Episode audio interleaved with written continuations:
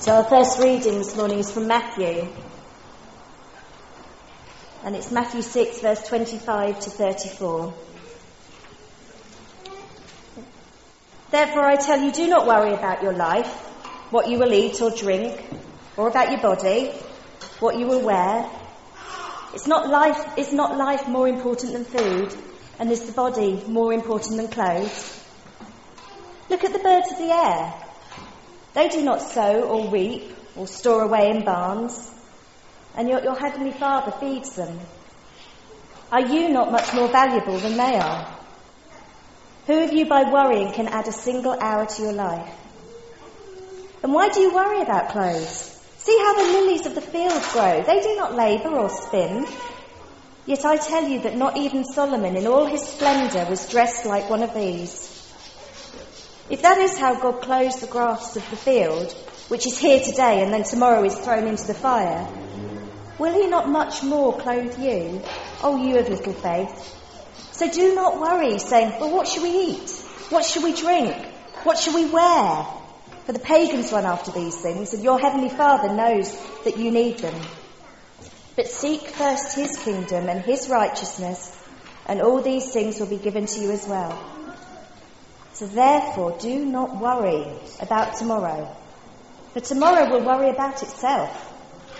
Each day has enough trouble of its own. Good morning. That chorus reminded me of a, a, minister I heard some years ago in the States who said that he had uh, been invited to this one church to speak, and as he got up to the platform to speak, there on the lectern was the scripture, Sir, we would see Jesus. And I thought, of all the things that you need to, be reminded of when you come to speak, it's that. If I do anything else this morning, it's I'd, I'd, love you to be able to see Jesus in a fresh and new way. Father, we commit this time to you, this word to you, this study together on your the, the prayer you taught your disciples. I pray that you would open the eyes of our hearts and that we would see you in new ways. For Jesus, we ask it in your name. Amen.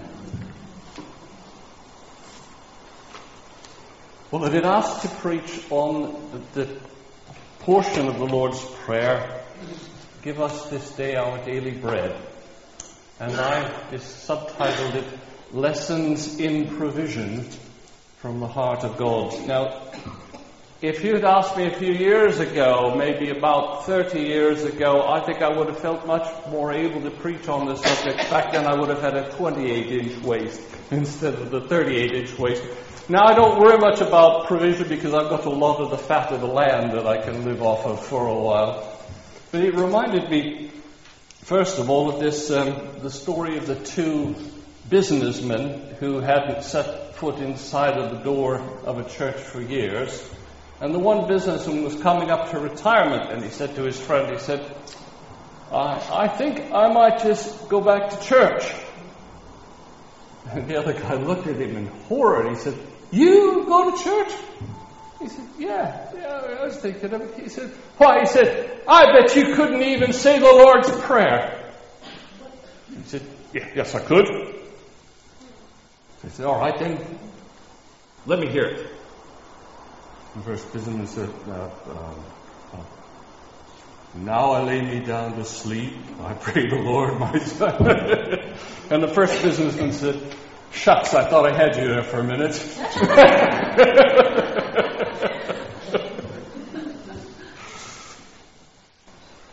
whether we know it well or whether we don't know it so well, it's a prayer that has been at the heart of Christian worship for centuries.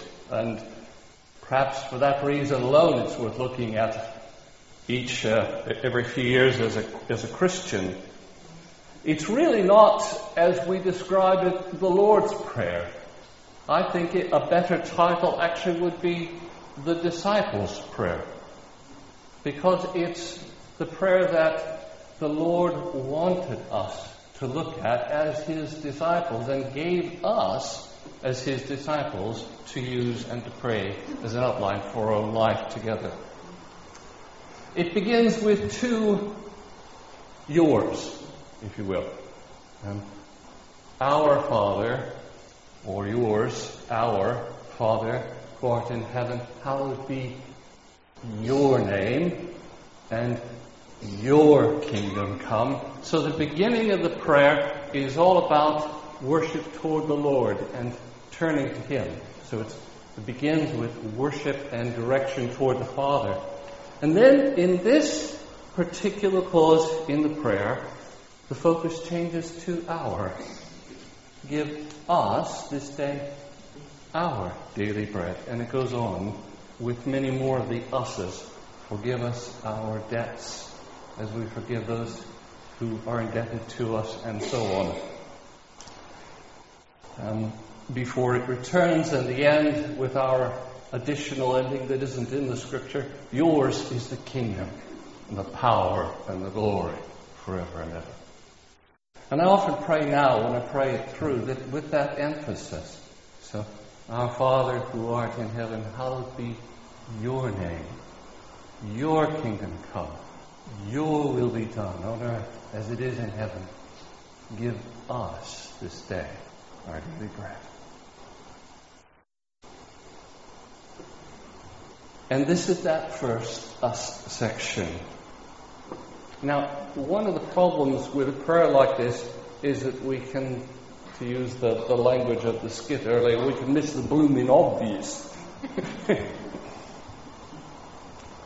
I, I, remember when we were living in London, we had a house with a very narrow, uh, small uh, garden. You wouldn't even call it a garden, just a bit of earth between the pavement and the front of the house. And there was a privet hedge that had just been put up there, and it was quite overgrown when we moved in.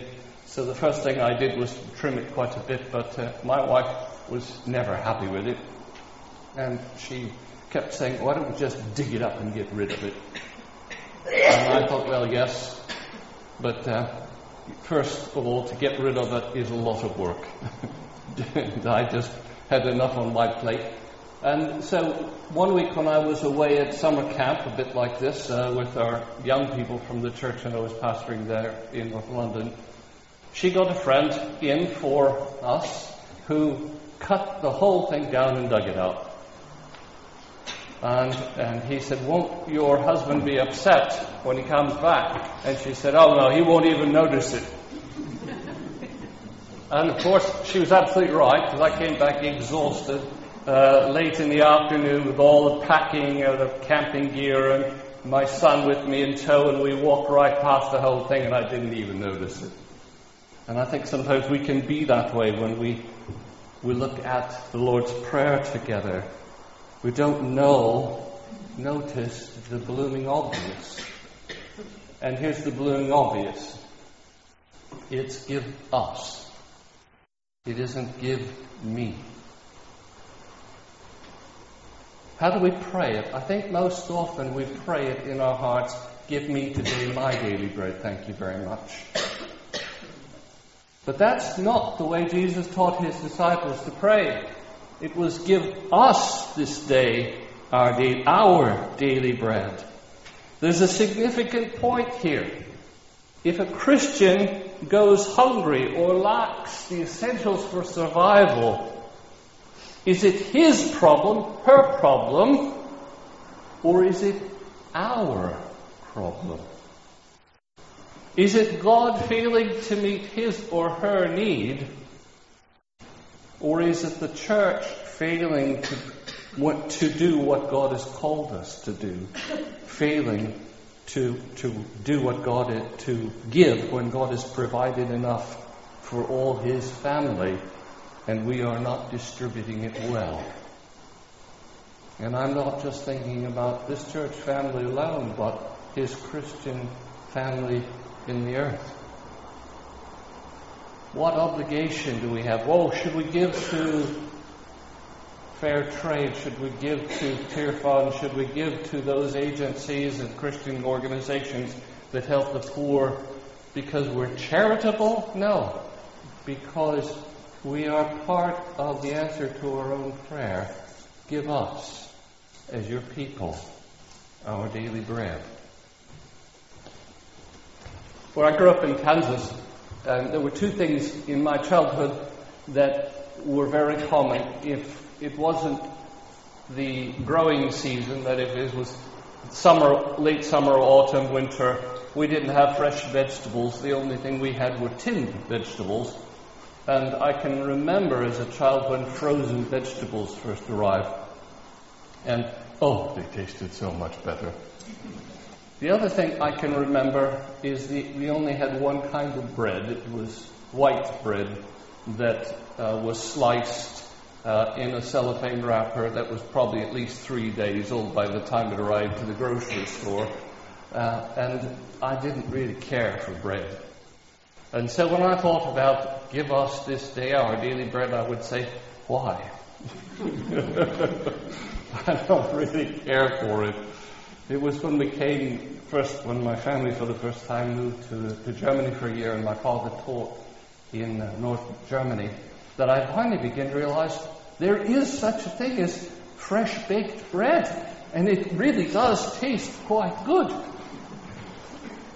Um, it isn't that God is really trying to uh, underwrite the baking industry. It's really when He says, pray, uh, give us this day our daily bread. He's saying, give us this day our daily necessities. Um, I realized there was a charity called Bread for the World. And Bread for the World was a charity which really simply said, meant food for the world. So you might say simply, if you're asking, um, God isn't saying, give us this day our daily bread. He's saying, give us today the food that we need. That's what He's teaching us to pray. For some of us, it might be something entirely different. Give us enough to eat is sort of the modern equivalent. Now, if you were a Jew, back to the bloomin' obvious, if you were a Jew in the time of Jesus and somebody said to you, Let's pray, give us today our daily bread, what thought would come to your mind in your history? Any ideas? Manna, exactly, exactly, because in the wilderness journey, they were fed every day with manna. Now, there were two principles of that. First one was it was enough for every day except for the Sabbath. They got twice as much the day before to cover the Sabbath day. And also, if they collected more than they needed, it spoiled.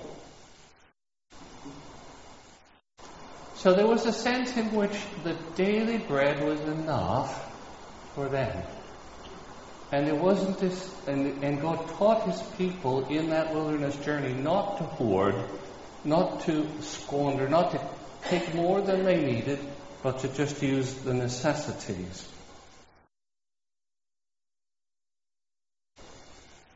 Now, the problem we find, I think, in our world is that we are losing the distinction between needs and wants.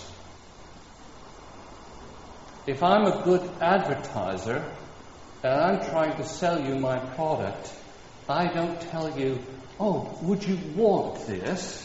I try to get you to understand that you have got to have it, you need it. And it was interesting because my daughter uh, was up in Liverpool talking with her friends. She lives up there now. And she said, Dad, I realized you taught us something very important when we were growing up. And I said, Oh, what was that? She said, You taught us the difference between needs and wants. And I said, How did we do that? Well, she said, Well, your practice at Christmas time. Well, our practice at Christmas time was that each child got two gifts. One, something they needed, socks or underwear or something like that, and something they wanted. And she said, when you did that, you taught us there was a difference between things you need and things you want. And she said, I've grown up with that. So I realized that most of my peers don't have that distinction in their mind. And she said, I'm really grateful for that. I think when we pray, give us today our daily bread, we're also being called back to think about necessities, to, to be, to live simpler lifestyles, and to be able to uh, consider others. The problem is, we have so much, we don't need to ask. I mean, have you ever really needed to pray for enough to eat in the last 20 years? I haven't. So we don't ask, do we? And actually, this little simple statement, give us today our daily bread, is a challenge for us not to take God for granted. In fact, God warned his people back in Deuteronomy when they were just about to enter the promised land. He said this When you've eaten and are satisfied, praise the Lord your God for the good he has given you, the good land he has given you. Be careful that you do not forget the Lord your God, failing to observe his commands and his laws and his decrees that I'm giving you this day. Otherwise, when you eat and are satisfied, when you build fine houses and settle down, and when your herds and flocks grow large and your silver and gold increase, and all you have is multiplied, then your heart will become proud and you will forget the Lord your God who brought you out of Egypt, out of the land of slavery. He led you through the vast and dreadful desert, that thirsty waterless land with its venomous snakes and scorpions. He brought you water out of the hard rock. He gave you manna to eat in the desert, something your father had never known, fathers had never known. To humble and to test you, so that in the end it might go well with you. You may say to yourself, My power and the strength of my hands have produced this wealth for me. But remember the Lord your God, for it is He who gives you the ability to produce wealth, and so confirms His covenant which He swore to your forefathers as it is today. So, lesson number one in praying, give us this day our daily bread, is do not forget to be grateful to God for His provision.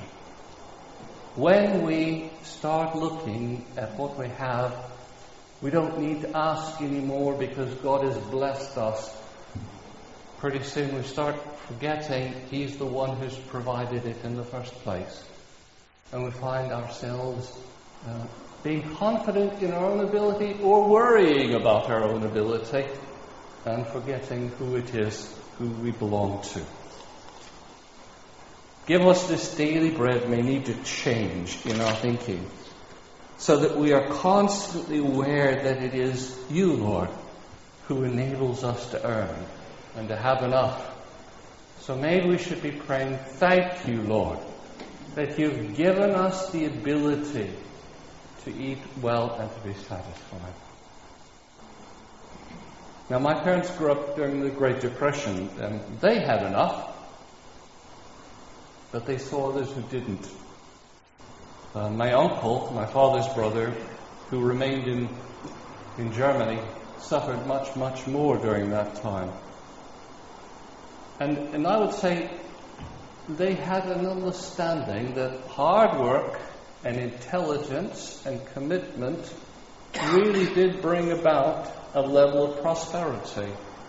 But they also recognized, because of the circumstances of their lives, that hard work and diligence and intelligence in other settings did not. My mother was born in China, and her parents were missionaries there for a number of years, and she would remember the times of those hard-working Chinese people who had, who were intelligent and committed and who starved because the there was famine in the land. And my My uncle, my father's brother, suffered after World War II, and we sent care packages to them from America at that time because they simply could not get the food they needed to provide for their families. We need to be grateful when we have these things and not just assume it's our own hand and our own skill that have allowed us to have them. Now, in these days, investments are a real concern to us. At a half a percent interest on our investments, we don't make much return for pensions, and uh, we can panic and worry about the future. Give us this day our daily bread. Some things are even kind of hardwired into us. I think, well, I know there are people in my own counseling experience who find trust much easier, and there are other people who find trust really, really hard, and who are seemingly hardwired to worry. And uh, it is a difference. You know, some person can have a very meager pension and they're grateful for what God's provided, and other people have a meager pension and they worry all the time. They can even have a good pension and worry all the time about whether it's going to be enough. What's the difference? Well, I submit to you that first of all, the difference is trusting God and being grateful for His provision. Growing up the way I did with my, my father passing away when I was 12 and my mother when I was 18, one of the things that really, really uh, I struggled with was trusting God for provision. And, you know, there's one thing to know what the Bible says, it's another thing entirely to feel it in your gut. And it's, you know, when, when my kids struggle once in a while with finances and they share those things with me as a parent, you know, I help them out at times, lend a bit of money until they can get back on top of things, or say, like we did to our younger daughter, for come back and live with us for a couple of years and get your foot on the ground again and get off. And, and you know, we love to do that. When you don't have parents living to go back to, you end up feeling very, very alone.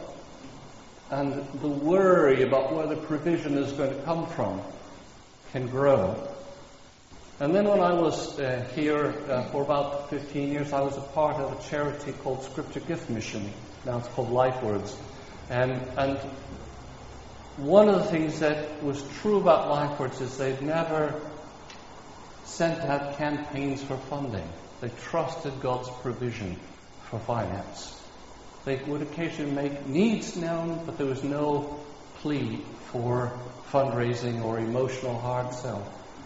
And when things were not coming in and the needs were there, we would gather together for prayer as a trustee board, and we would see God act again and again and again. And I found that living and walking with those men and women on the trustees board who had faith for God's provision helped me to catch something that I needed, to catch a spirit of faith, of trust in God's provision that I hadn't, that I had lost in my childhood upbringing.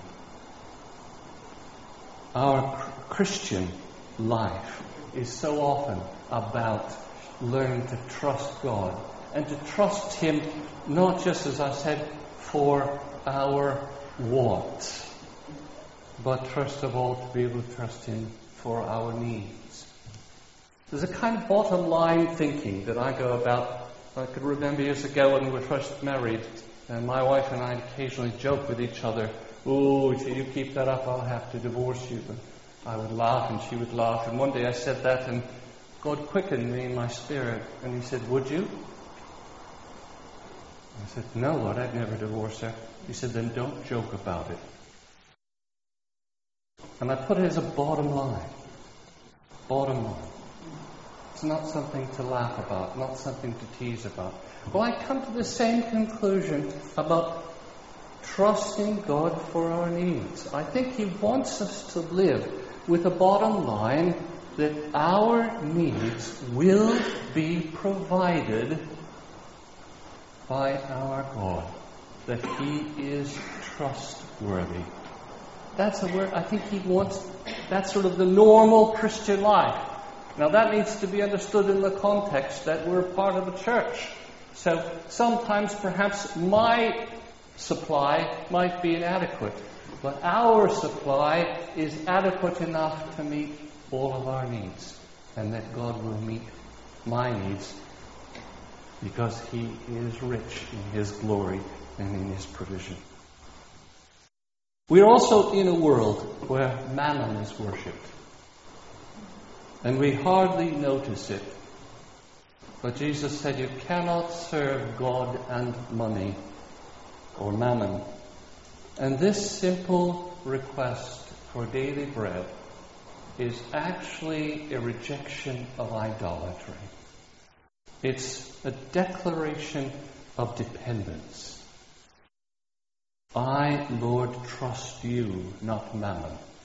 I'm not going to live for money. I recognize that the love of money can draw me away from you.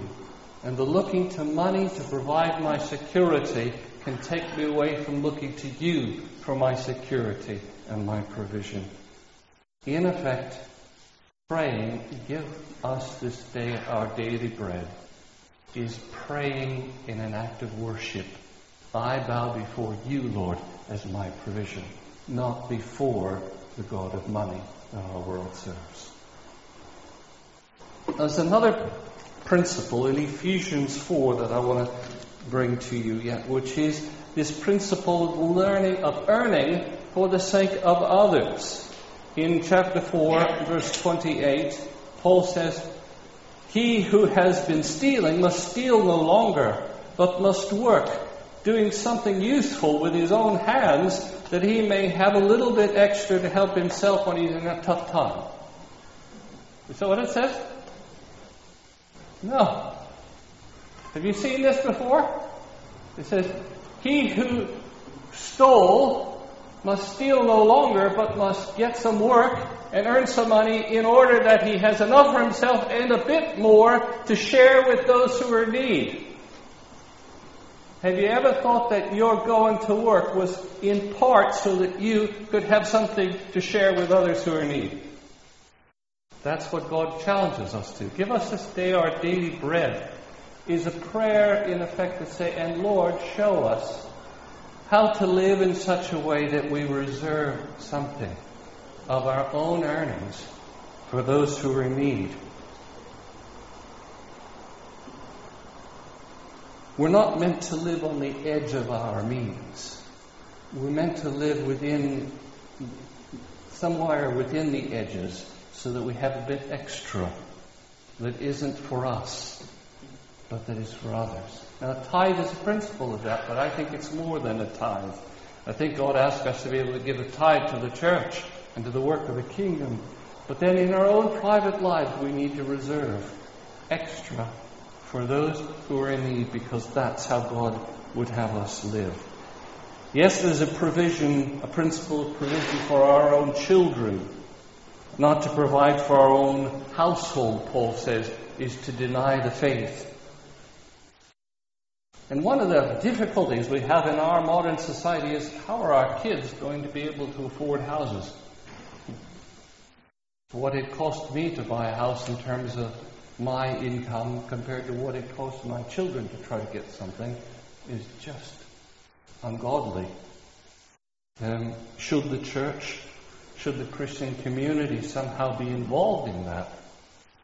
And we've got this horrible problem here in Horsham where people grow up in our community, when they get their education and they start earning money, can't afford to live here.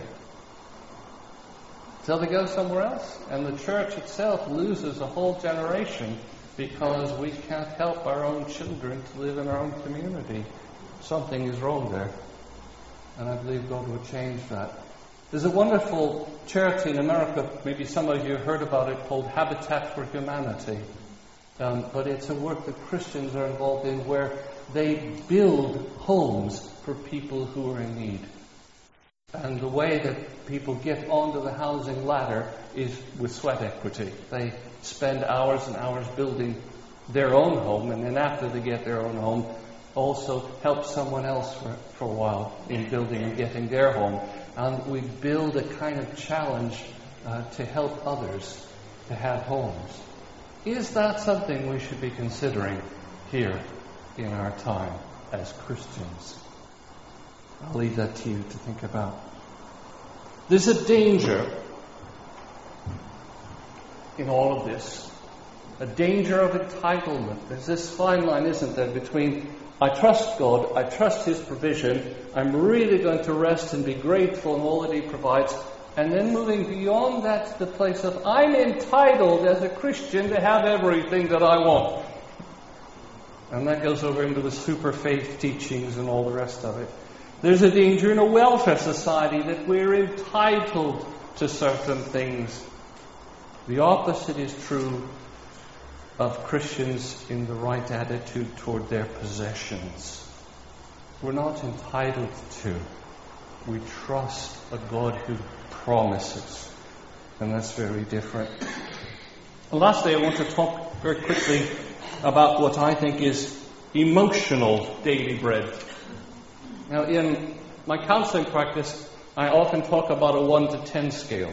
So if you think about 10, over here is the best parents in the world. So these parents love each other deeply. They love the Lord. They've got good, fulfilling jobs, and they are able to provide for what a child would need so that child could grow up in that home and fulfill their full potential. And over here at, at one, on the other end of the scale, I'm not even living with the parents I was born with. Um, there's abuse, there's violence, there's drugs, and I am in neglect or in fear all of my waking life. So that's the 1 to 10 scale. Now, let's say I'm an average child with needs of 5. So I'm born with, with just the needs of 5. I don't have extreme needs, I don't have disabilities, I don't have um, health problems. I just am a normal kid with needs of 5. And I'm born into a home where the resources are seven. So I come as a child, little girl, and I say, Mommy, Daddy, I need five. What happens? Parents look and they say, Five, darling? You only need five. Have six. Yeah? Now, same child needs a five, born in a home where the resources are three. What happens? Little boy comes and says, Mommy, Daddy, I need five. Five? What makes you think you're going to get five? You'll be lucky if you get two. Now, the difference is not the needs of the child. They're five.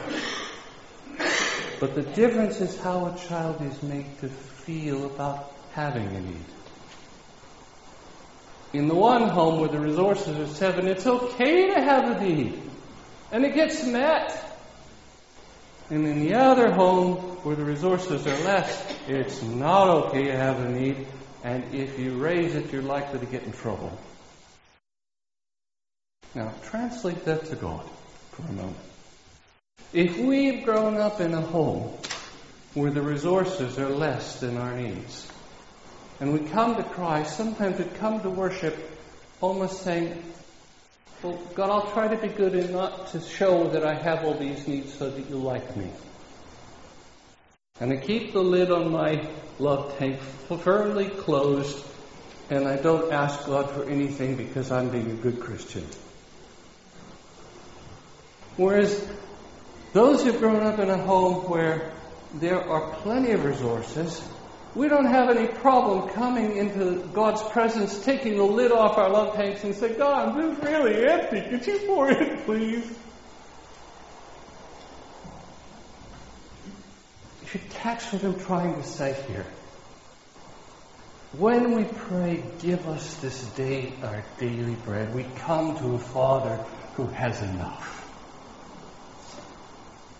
And He wants us to take the lid off the love tanks of our hearts and just say, Give, Lord. Give me what I need. Without worrying about offending Him without worrying that somehow my needs are going to deplete his resources. We come to God like we might come with a, a liter jug for water to the ocean. Taking a liter of seawater out of the ocean is not going to diminish the ocean. And coming with our needs, no matter how great they are, will never diminish God's resources. So, give us this day our daily bread is meant to be done with a heart that trusts and knows that God longs to provide. Now, it's interesting, in one of the readings we said, don't worry about tomorrow. Somebody said, remember how God appeared to Moses? He said, Moses said, what is your name? And he said, I am that I am. And I heard somebody say once, God is not an I was and He's not an I will be. He's an I am. And when we pray for tomorrow and worry about tomorrow, God is going to give us what we need for today. Tomorrow He'll give us what we need when it's tomorrow. Because He's an I am God, not an I will be God. We want security. God wants trust. We want safety. He wants faithfulness. We want guarantees. He wants commitment. We want to feel in charge. He wants to be in charge. May we pray in the way that He invites us to pray. I think, if you're like me, this challenge to look afresh at giving us our daily bread is much more than we've realized. May we never pray the same again. May we pray it with gratitude, with faith, and with confidence. Father, thank you for your provision for us in this time. May we never lose a heart of gratitude. May we have hearts of faith, but generous hearts that can give to others. May we live in such a way that we set aside a bit from our own earnings for those who are in need. And may we live in a way that gives you praise for Jesus' sake. Amen.